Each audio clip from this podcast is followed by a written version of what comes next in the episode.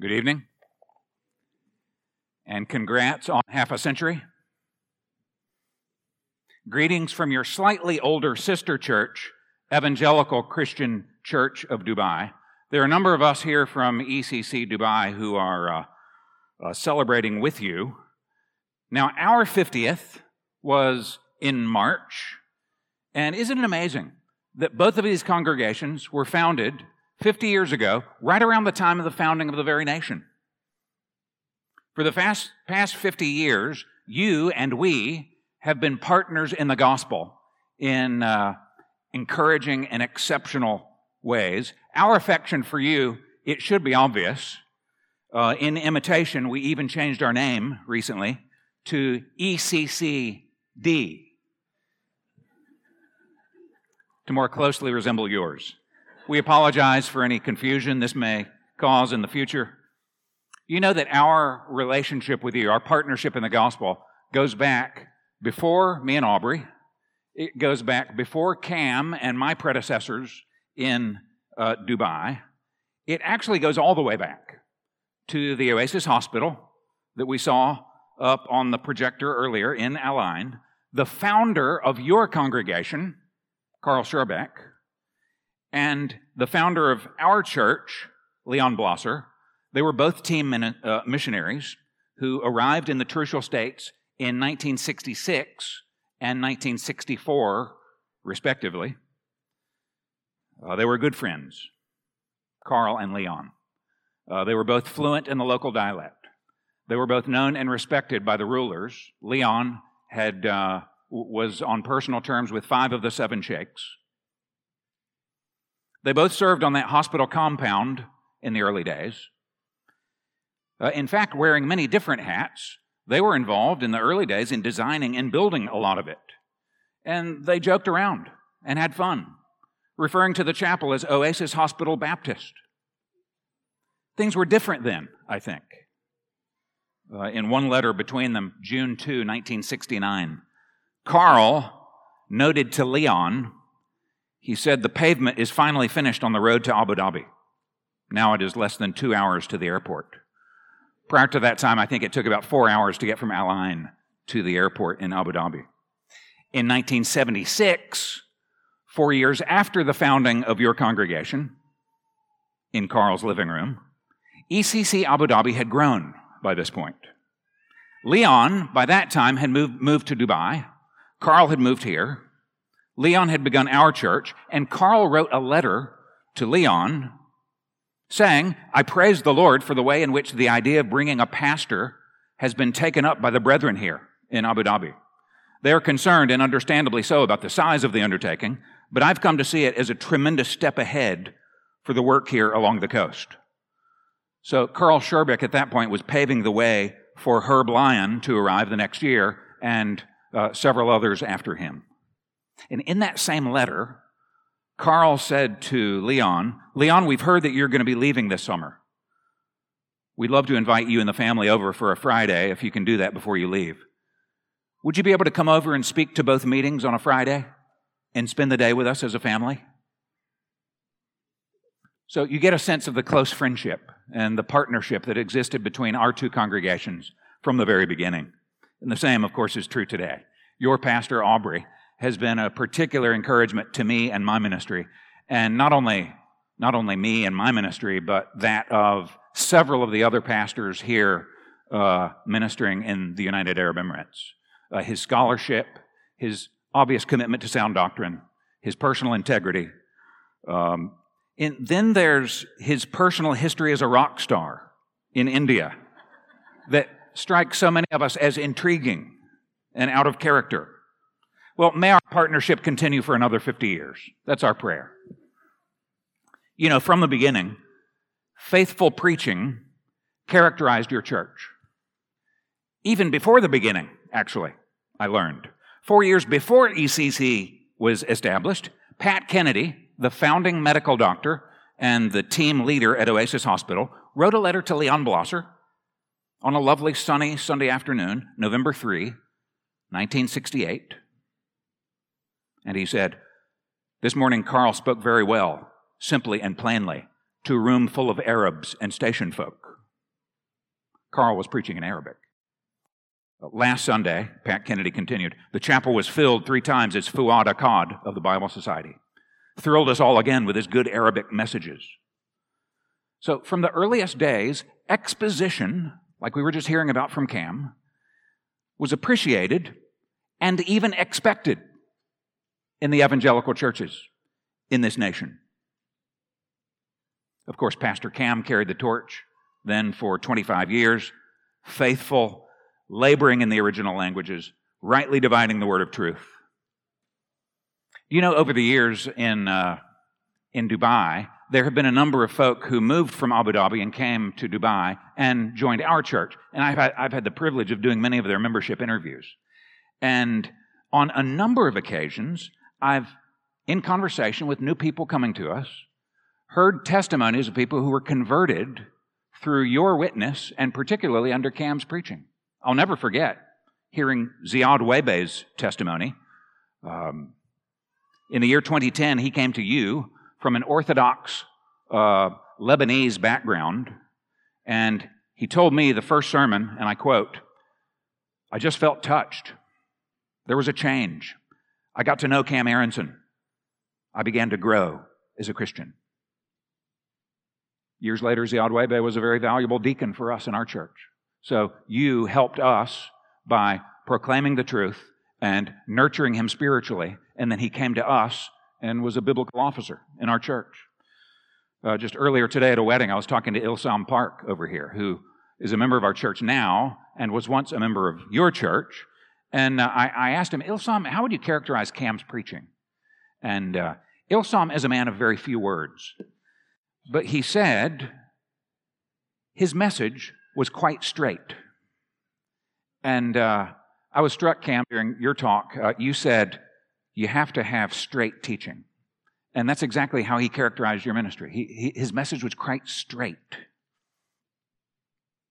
Preaching is the key for building the church that you have become over the last 50 years. But preaching is not the only key. You know, the church itself is a key in proclaiming and defending the gospel. So there's preaching and there's the church. Consider that by turning with me to uh, 1 Timothy chapter 3. 1 Timothy chapter 3. Just pull it up on your phone. Chapter 3, verse 14.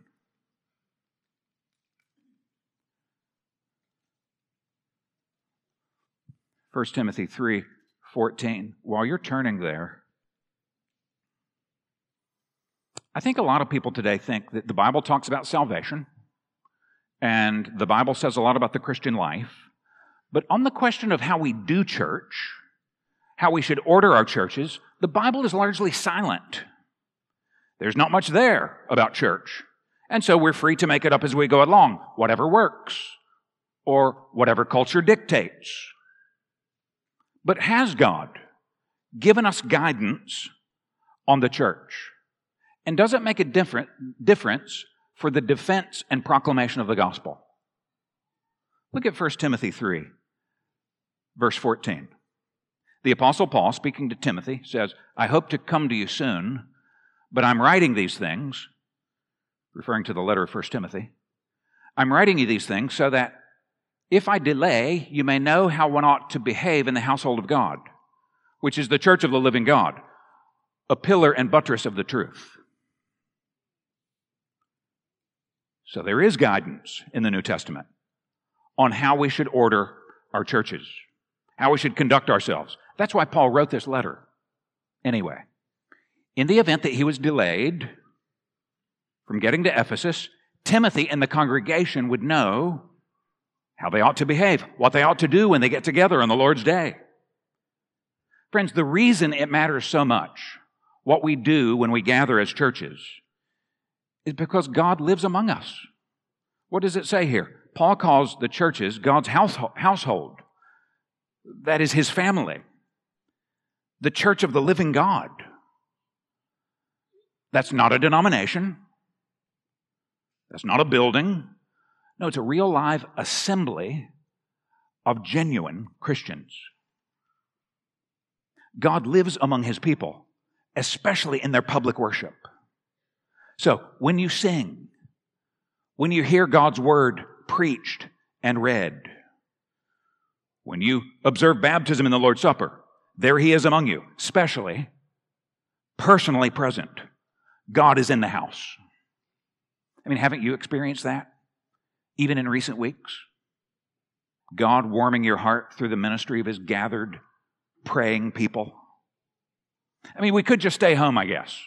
I think that's become more fashionable in recent years. More popular to do church on TV or maybe the internet or maybe the metaverse. I agree, though, with Martin Luther, who said, At home, in my own house, there's no warmth or vigor in me, but in the church, when the multitude is gathered together, a fire is kindled in my heart and it breaks its way through. Friends, you know, virtual church can never do that. We need each other. We need the regular assembly, and all the more is the day approaching. So if you are a member of the family, then you must be a part of the household.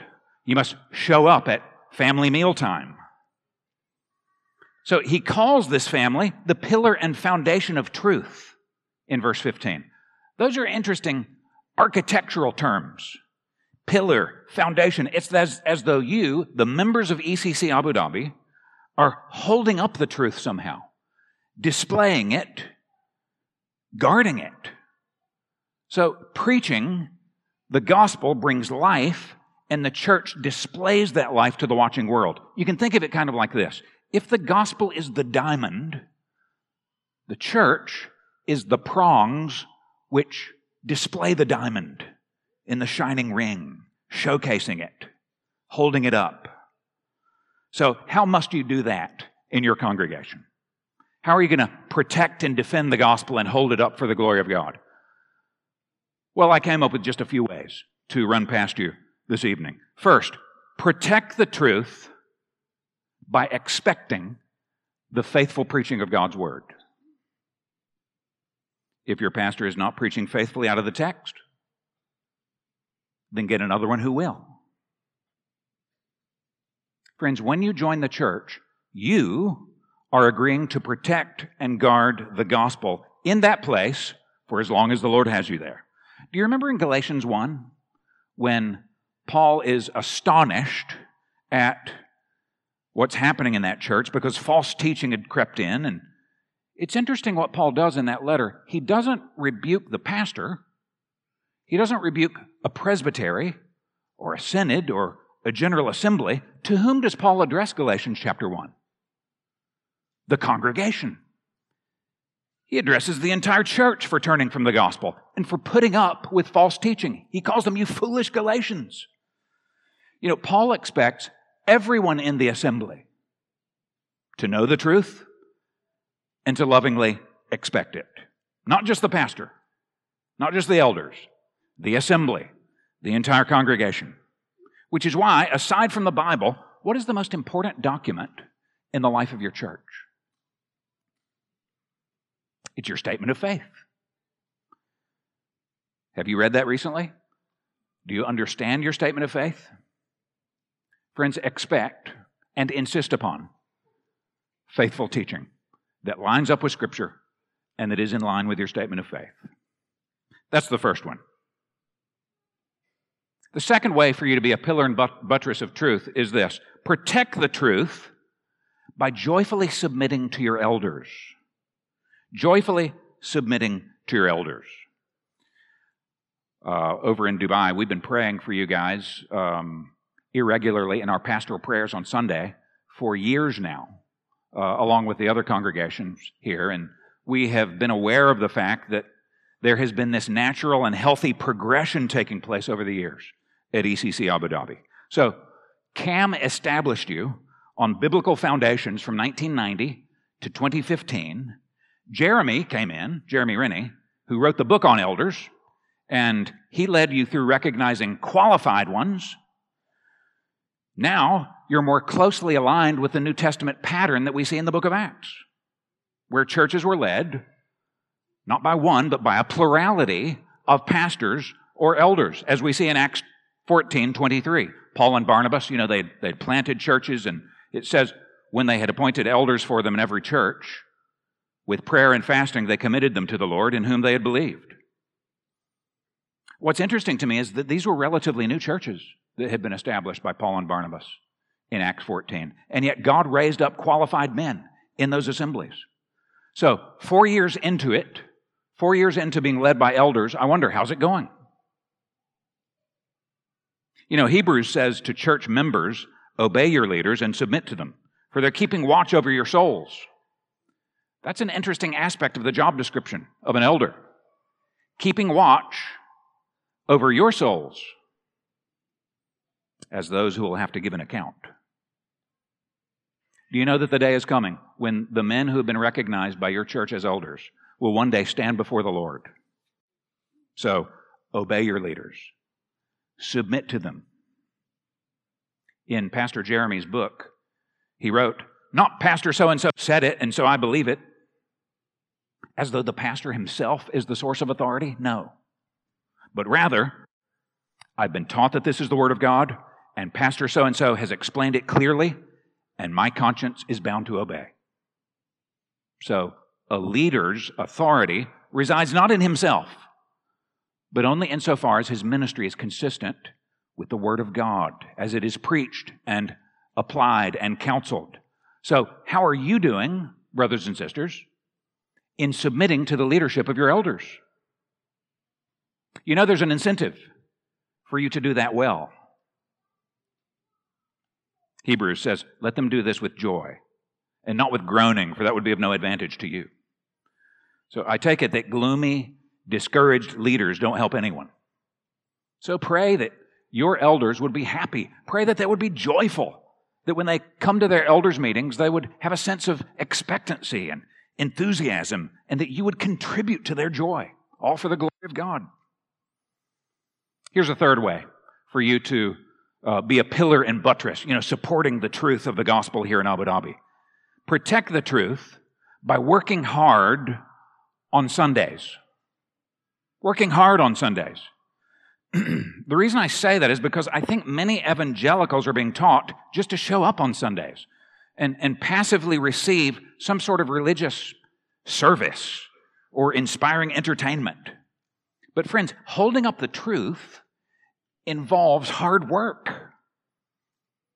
And very practically, it means going to bed earlier the night before so that you can be alert on Sunday morning. It means reading and praying through the sermon text before it's preached on the Sunday. It means keeping a Bible open in front of you so that you can follow along and test that what he's saying is what this says. Take notes to remain alert, listen intently, expectantly, and pray. Pray for yourself on Sunday mornings. Pray for other people in the assembly, and by all means, pray for the preacher. Phil Ryken observed congregations generally get what they pray for. So, on Sundays, come to work. It's not just the paid professionals. You know, as a member, it's not like you're the passenger on the bus and the elders, the small group leaders, the pastors, they're the ones driving the bus, and you don't really have a job. You're just a pass- passive passenger. No, Jim Boice said today the churches, more than anything else, resemble a football game played in a large stadium. There are 22 men on the field who badly need a rest, and there are 80,000 spectators in the stands who badly need some exercise. So let God's people, all of you, be in the game. Church is a place where Christians go to work. So, what is your job in the gathered assembly on Sunday? Talking to your neighbor beside you? Helping other people understand God's word? Inviting them over afterward? Having conversations that are always spiritual in nature? Sing. Sing with gusto. Just pretend you're singing under the shower. Or show up early for church. That may be the biggest miracle of all. Greet newcomers, get to know them, attend to their needs. Friends, it's not the minister's meeting, right? It's your meeting if you're a member of the church. And here's a fourth a fourth way for you to protect the truth. It's by taking the ordinances seriously. Taking the ordinances seriously. I mean, baptism and the Lord's Supper. Here's why I say that. What is a church? How would you define it if someone asked you on the street? Well, a church is not a building. A church is not a synod or an ecclesiastical hierarchy in Rome or Cyprus or somewhere. No, a church is an assembly of believers in covenant together, marked off by the right preaching of the Word of God and the right administration of baptism and the Lord's Supper. That's what a church is an assembly of believers covenanted together, bounded, set off from the world by baptism and the Lord's Supper. Now, who has the authority to administer the ordinances? Not a Christian conference, not a family doing family worship in the quiet of their home, not a small group from your church. Your statement of faith is actually very clear. I checked it earlier today. We believe that water baptism and the Lord's Supper are the two ordinances administered by the church. So a church is more than simply Christians in the plural. Baptism and the Lord's Supper are actually what constitute a church. Bobby Jamieson wrote, The ordinances make it possible to point to something and say church rather than only pointing to many somethings and saying Christians. You know, there's a difference between a collection of Christians who meet together in the produce section of the grocery store and a church that is set apart by baptism and the Lord's Supper and the right preaching of the Word of God. So, by participating in these ordinances, you draw a line between the church and the world. And that line is good for the gospel of Jesus Christ in Abu Dhabi because you become like a city set on a hill. You see, the gospel is audible in preaching, but it becomes visible in the life of the church, and especially in baptism and the Lord's Supper. So, be a pillar, be a buttress for the truth, hold up and protect the truth by emphasizing and supporting the administration of the gospel ordinances. Here's a fifth way protect the gospel by taking membership seriously. Taking it seriously, because church is not a spectator event. It's just not. I think we've been led to think that more and more in our modern individualistic societies. It's not just an event that we attend. In the New Testament, the church is more like a family that one joins who gathers regularly and who participates in a family meal. Look, I admit, by itself, membership is just a skeleton.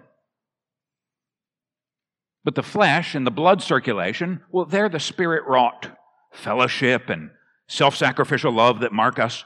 True church unity is not because we have shared interests or shared ethnicity or shared hobbies or situation in life. No, we love because He first loved us. But in addition to this dynamic fellowship that we see in the book of Acts, we also see in the New Testament churches were marked by a biblical order or a polity, a government. So people could be put out of the fellowship through discipline. 1 Corinthians 5, Matthew 18. So people could be put into the fellowship through the exercise of the keys of the kingdom given to the churches. You know, when I came to Dubai almost 18 years ago, uh, we had no membership. We didn't know who we were. I mean, it was a free for all of excited people, good hearted people who showed up on Fridays back then. And as our membership grew, so did our sense of community, so did our sense of fellowship. It sharpened the visible witness for Christ in Dubai, and it helped us to get to know each other. In fact, we started praying for one another. So we began praying for one page of the membership directory every day. And over the course of a month, we would pray for every member of the church. Especially in a church with so many nationalities, so many expectations as ours, right? It's vitally important to clarify the nature of our commitments to one another. Like, what does it mean that we're committed to one another in fellowship? I mean, where do you spell that out in your church? The corporate commitment that you have one another. Is there a document in the life of your church that spells these things out? Well, yeah, that's your church covenant. that you affirm on a regular basis. So, aside from the Bible, the most important documents in the life of a church are what you believe, the statement of faith, and how you promise to live, your church covenant. Friends, Christianity is certainly personal, but it's by no means private. It's exceedingly public, actually. The Christian life is congregationally shaped. Committing to the church actually enhances your witness to the world outside. Jesus himself said it By this, all men will know that you're my disciples, that you love one another. You know the guy who led me to the Lord 27 years ago, Mark Dever? He once wrote this on commitment to the church. He said, We move from being pampered customers to being joyous proprietors. We stop arriving late and complaining we don't get everything we want. Instead, we arrive early and try to help others get what they need. Isn't it amazing that you and I can be a part of the body of Christ? The church is the precious colony of heaven. What did Paul say to the Ephesian elders? He said, Be shepherds of the flock of God, which he bought with his own blood. Friends, if the church, as Cam was telling us, if the church means this much to God, that he purchased her, he redeemed her with his own blood in the person of his son, then how much should the church mean to us? Now, I wonder is there anyone here this evening who is not a part of the church? In fact, who's not a follower of Christ? You know, Jesus purchased the church with his own blood. So if you're not a Christian, understand this before you leave us this evening. Christ loved the church and he gave himself up for her. Or to say it another way, Christ Jesus came into the world to save sinners. Do you understand that the transcendent God of the universe, through whom the world was created, in space and in time came in and took on human flesh and became one of us? He lived a life just like you and me, and he suffered and he died. And in his shameful crucifixion, he bore the penalty, he bore the punishment in the place of anyone who would ever turn and trust in him.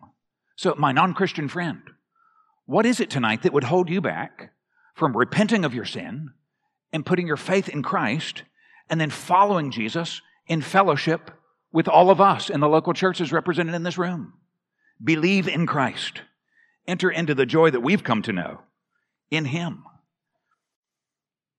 And then here's the last way for you to protect the gospel, to be a, a pillar and buttress of the truth. It's simply by this by being vigilant.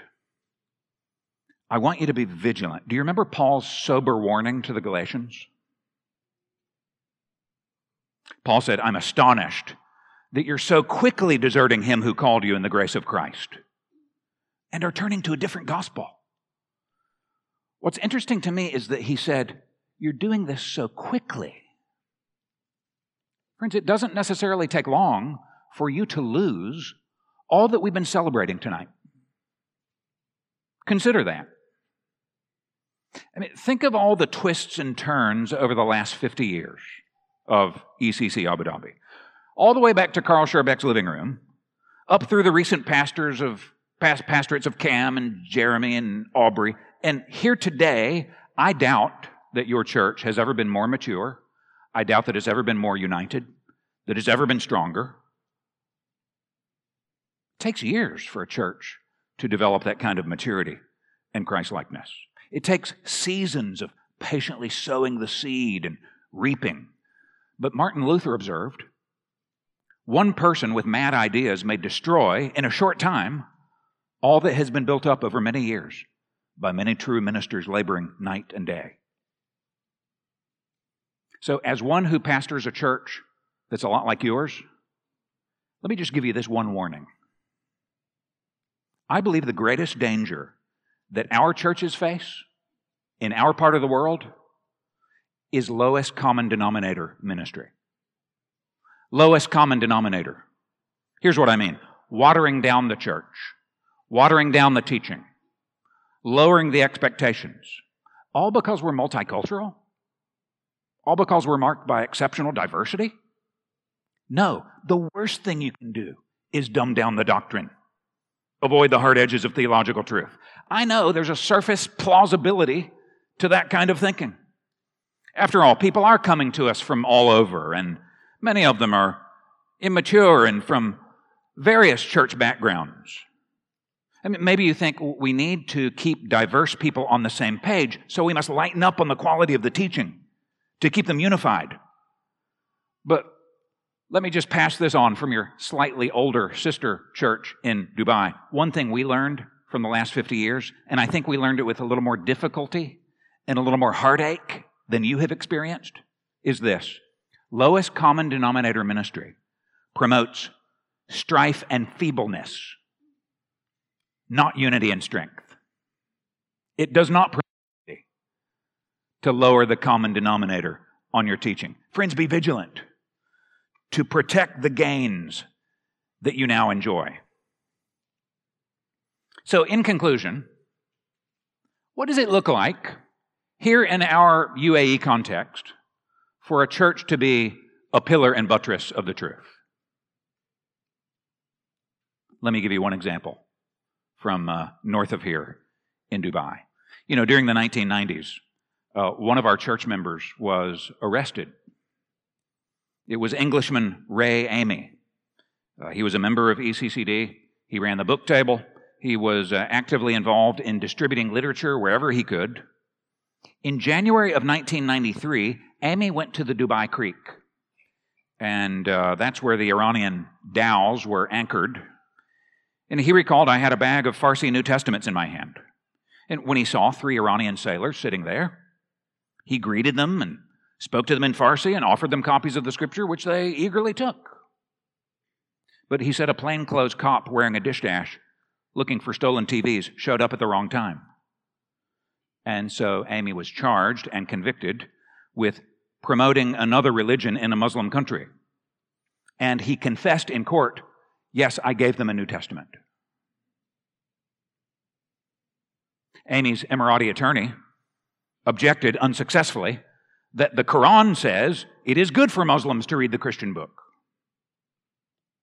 Well, the sentencing judge engaged three Muslim scholars to actually translate the New Testament from Farsi to Arabic in order to complete a thorough investigation.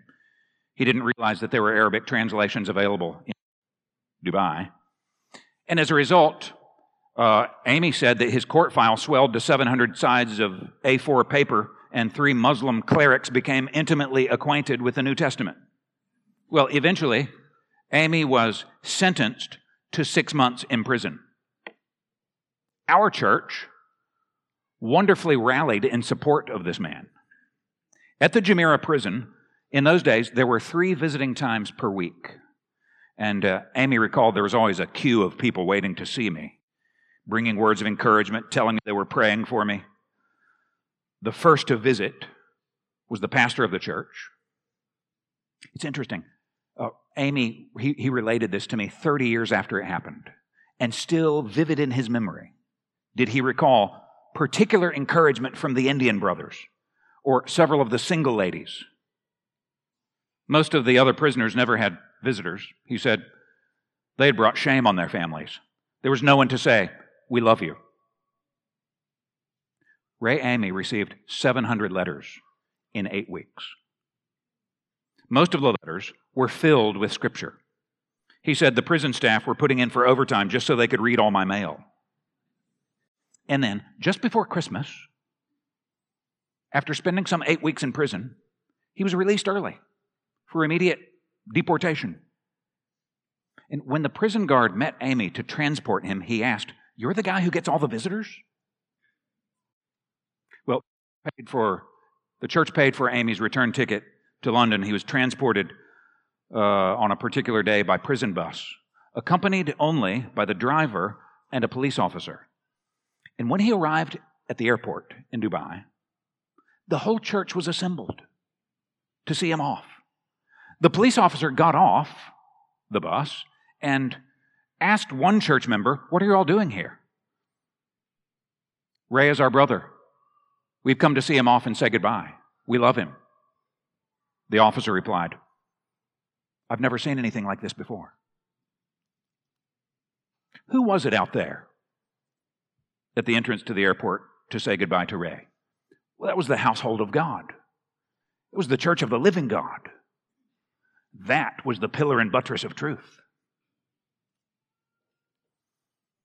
None of those people are. Some of them have passed on. I think all of them have moved away. You know, none of us here knows how long we will be here, right? Paul said the night is nearly over, the day is almost here. The hour has come for you to wake up from your slumber because our salvation is nearer now than when we first believed. You know Cam Arensen? He's uh, 15 years older than I am. Like me, Cam was 38 years old when he began pastoring here, and I began pastoring there. And I remember when he left in 2015, uh, he called me to say goodbye, and he told me he'd been diagnosed with cancer. It just so happened that around that time, I was marking 10 years of ministry at ECCD. And on that occasion, I told our church, and I quote, Yesterday, Cam told me that he'd been d- diagnosed with cancer. He announced it to his church today. We hope it's treatable. We hope that God gives him long life. And just look at God's faithfulness to Cam in the last seven or eight years. And look at God's faithfulness to you over the last 50 years. And to us over the last 50 years. Friends, let's let this 50th anniversary be a marker for us, both as churches and individually, and a reminder that Jesus said, Night is coming when no one can work. So let's do the work of the one who sent us here. Let's pray. Father, we thank you that you indeed are great in your faithfulness, as we sang earlier. Lord, we see your faithfulness so evidently in the congregations represented in this room, in your sovereign hand of providence over ECC Abu Dhabi over the last 50 years. We see it in our brother Cam and the way you've preserved him for now almost eight years. Lord, we thank you for your goodness to us. We pray that you would stoke the flames of affection as we reflect still more on your goodness in the life of this congregation. For Jesus' sake. Amen.